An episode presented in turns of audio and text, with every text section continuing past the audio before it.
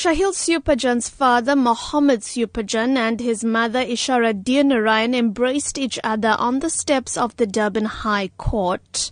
It's been a long 20 month court battle to find justice for their nine year old son, Shahiel.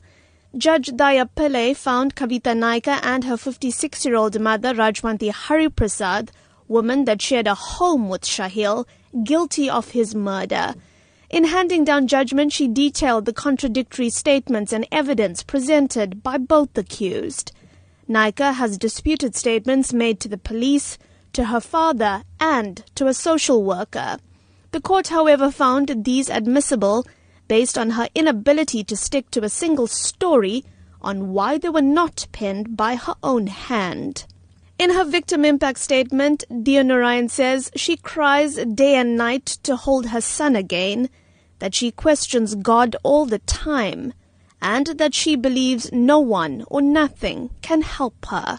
An emotional and weary Mohammed Sewpujan says he's happy at the verdict and relieved that the arduous ordeal is finally over. Ah, uh, I'm happy.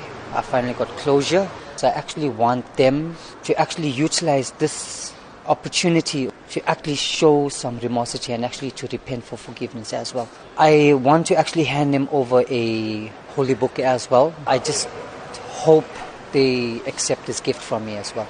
Miss him a lot, coming to court up and down, crying every day, hiding it from people, trying to keep a smile on the face to show them that I am strong. End of the day, I have to show my family that I am also strong for them as well. But uh, I'm happy I finally got closure. He says he forgives his son's murderers and wants them to turn to God. My heart forgives them. I can't hold any hatred against them.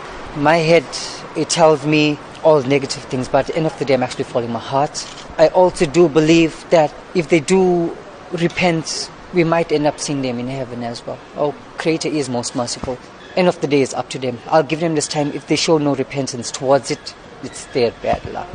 Arguing in mitigation of sentence, attorney Mlungisi Mzobe argued that the court take into account Hariepersadh's age and illness of diabetes, high blood pressure, and wheezing. Arguing for Naicker, Matunu Ndlela told the court that she'd suffered trauma from her parents' divorce early on, had never completed high school due to financial challenges, and had relationship problems more recently.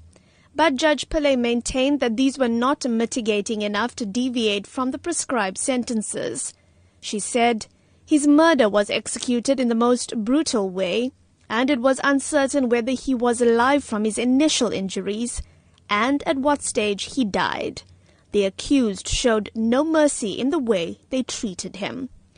Naicker has been granted leave to appeal her life sentence based on the state's limited finding of premeditation.